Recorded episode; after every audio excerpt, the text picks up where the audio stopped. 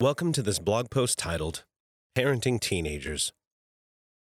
Parenting teenagers can be likened to driving through a dark tunnel without an end in sight. Each twist and turn can make you feel uneasy, and each bump in the road can feel insurmountable. You might even begin to wonder if you'll ever get through it. If this describes you, please let me encourage you by saying, There is light at the end of the tunnel. This might sound cliche, but let me assure you, there will be a day when you see a glimmer of light as you emerge from the challenging season of adolescence. My hope is that the principles I share in this post will give you an extra sense of direction as you navigate the unknowns. They make a big difference in the way we parented our teens, and I want to provide tips to help others as well. The first tip is to stop trying to be their best friend. One of the biggest mistakes I see parents making with their teens is trying to be their best friend. Now, don't get me wrong, I thoroughly enjoyed being around my kids and tried to build a positive relationship with each of them. However, in my opinion, trying to be your teen's best friend without exercising your parental authority can cause a lot of problems, such as respect issues, blurred boundary lines, and misguided parent child roles. Instead of being their buddy, I encourage parents to maintain their God given authority with love, wisdom, and a healthy dose of patience.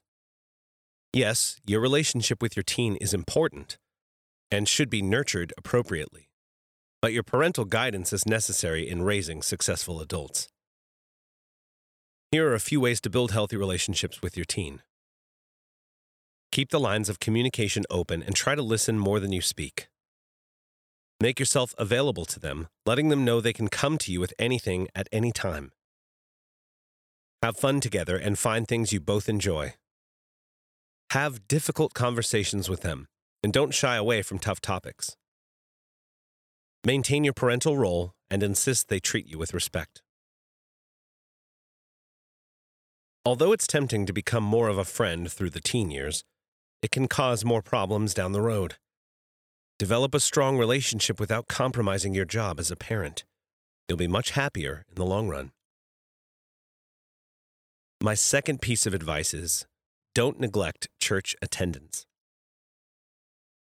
As your teenager becomes more involved in school clubs, part time jobs, and social activities, it might be tempting to let church attendance slide. I highly advise against this as it's important to nurture our children's relationship with God as much as possible before they leave home. If necessary, consider changing churches if your teenager isn't flourishing in your current congregation. If they prefer a church where their friends are going, go with them. Keep in mind, this might be a temporary move to give your teens the best possible chance to connect with other Christians and grow in God's Word. I suggest researching youth programs in your community and having open conversations with your teen about their needs and interests.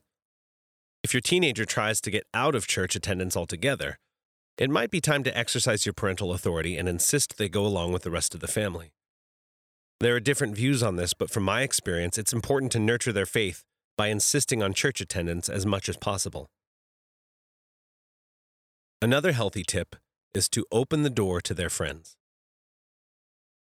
Having an open door policy is one way to earn respect from your teens and their friends.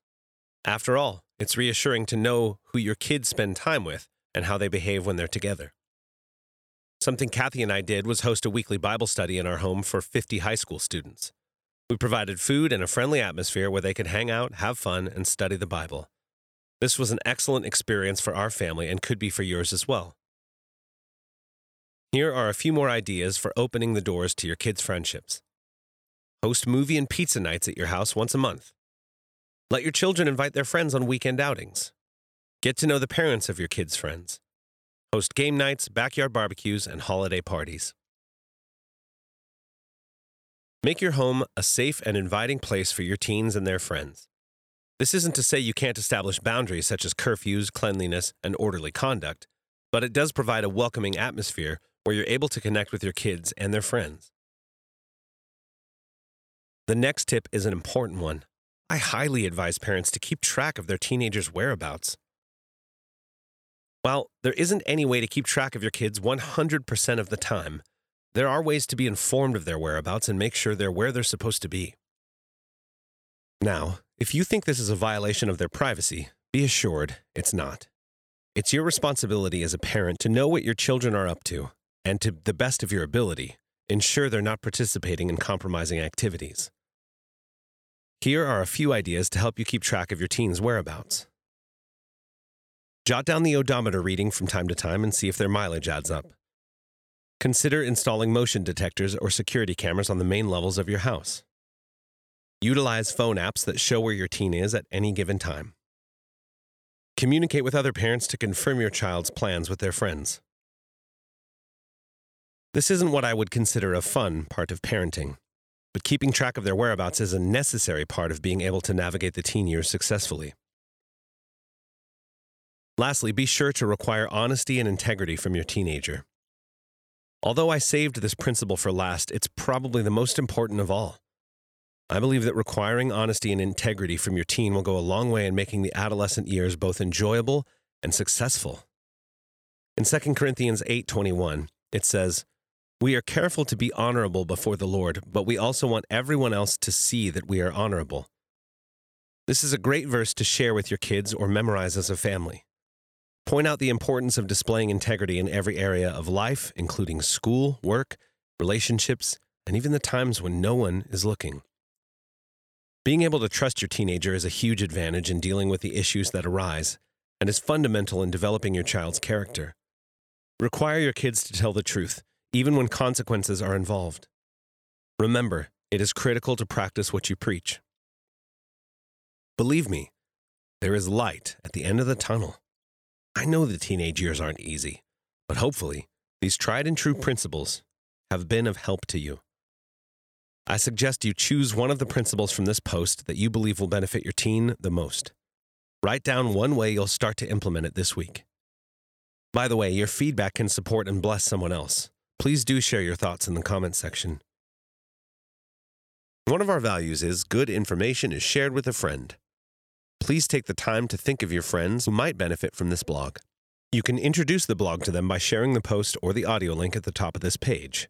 As you begin to follow my blog and pursue opportunity for growth, it is helpful to do an assessment on various topics of life. If you haven't already, I encourage you to go to my blog online and take the Current Life Conditions Assessment. I believe it would be helpful to take this assessment annually and revisit how you are growing in faith and life.